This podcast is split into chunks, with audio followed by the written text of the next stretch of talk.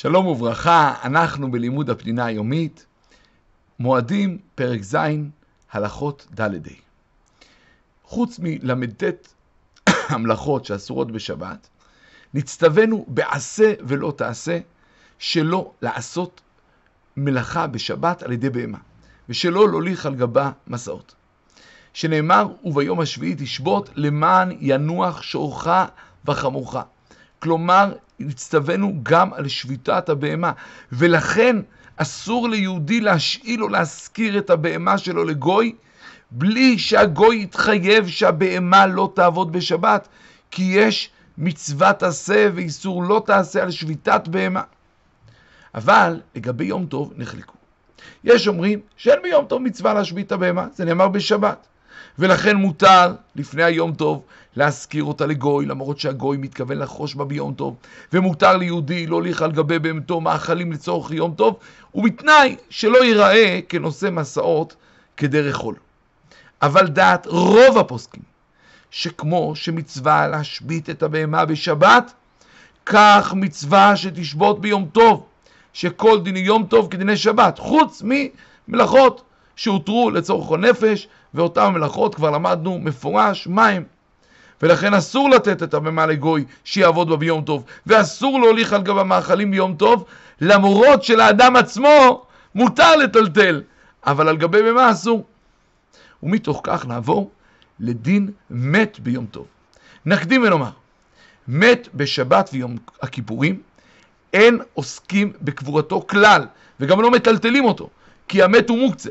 ואם היה חשש שיתבזה, היו מניחים עליו בגד או כל דבר אחר שהוא לא מוקצה, ואז מטלטלים אותו למקום שגופתו תישמר בכבוד.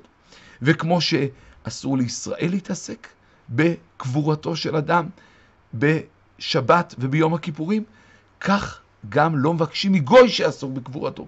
שהרי חכמים אסרו לבקש מגוי לעשות כל דבר שאסור ליהודי לעשות. ואין כבודו של המת שיחללו בעטיו שבת יום הכיפורים. אבל ביום טוב התירו חכמים לבקש מגוי לעסוק בקבורתו של מת. שהואיל והתורה הקלה, והיא התירה לנו להכין בו כל צורכי אוכל נפש, גם חכמים ביטלו את האיסור שקבעו, והתירו לבקש מגוי לעשות את כל המלאכות שצריך לצורך קבורת המת, כמו תפירת התרחיכים, והכנת הארון וחפירת הקבר.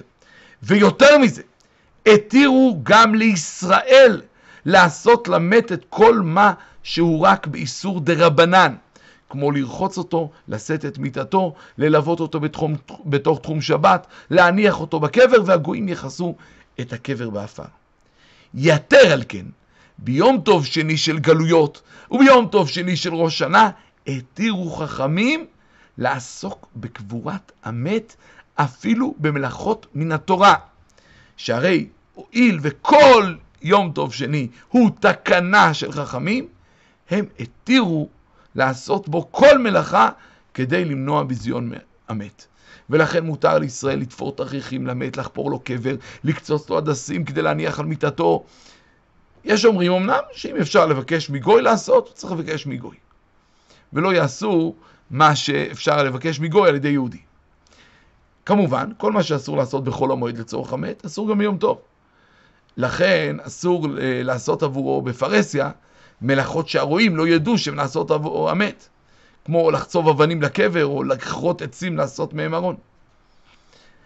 היה בית הקברות מחוץ לתחום שבת, מותר לצאת ביום טוב מתחום שבת כדי ללוות את המת. אבל אם היה צריך לנסוע מכונית, אז רק מי שצריך לטפל בקבורתו, יכול לנסוע עמו. ושאר המלווים, ובכללם האבלים, אסור לנסוע.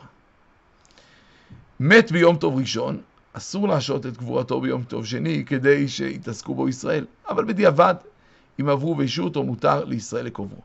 ויש שנהגו לכתחילה לדחות את הלוויית המת מיום טוב ראשון ליום טוב שני, והיום שהקבורה על ידי גוי נתפסת כביזיון גדול, יש נוהגים להקל בכך והרוצים לסמוך עליהם רשאים. כאשר יש חשש שמתוך שיקיימו את ההלוויה ביום טוב יעברו על איסורים נוספים, כגון שיהיו אנשים שיתקשרו בטלפון להודיע על מועד ההלוויה, יש שייסעו ברכב כדי להשתתף בה, עדיף שלא לקיים את ההלוויה ביום טוב. ובמיוחד היום, שיש אפשרות לשמור את גופת המת בקירור, ולכן אין כל כך ביזיון בדבר. בכל מקום שיש יהודים שעלולים לחלל יום טוב סביב ההלוויה, עדיף שלא לקיים שום הלוויה, לא ביום טוב ראשון ולא ביום טוב שני. יותר מזה נראה, הואיל והיום יש אפשרות לשמור את גופת המת בקירור, גם שאין חשש של חילול יום טוב, רשאים קרובי המת לדחות את ההלוויה מיום טוב ראשון, מיום טוב שני, עד אחרי החג, כדי שכמה שיותר אנשים יוכלו להשתתף בהלוויה.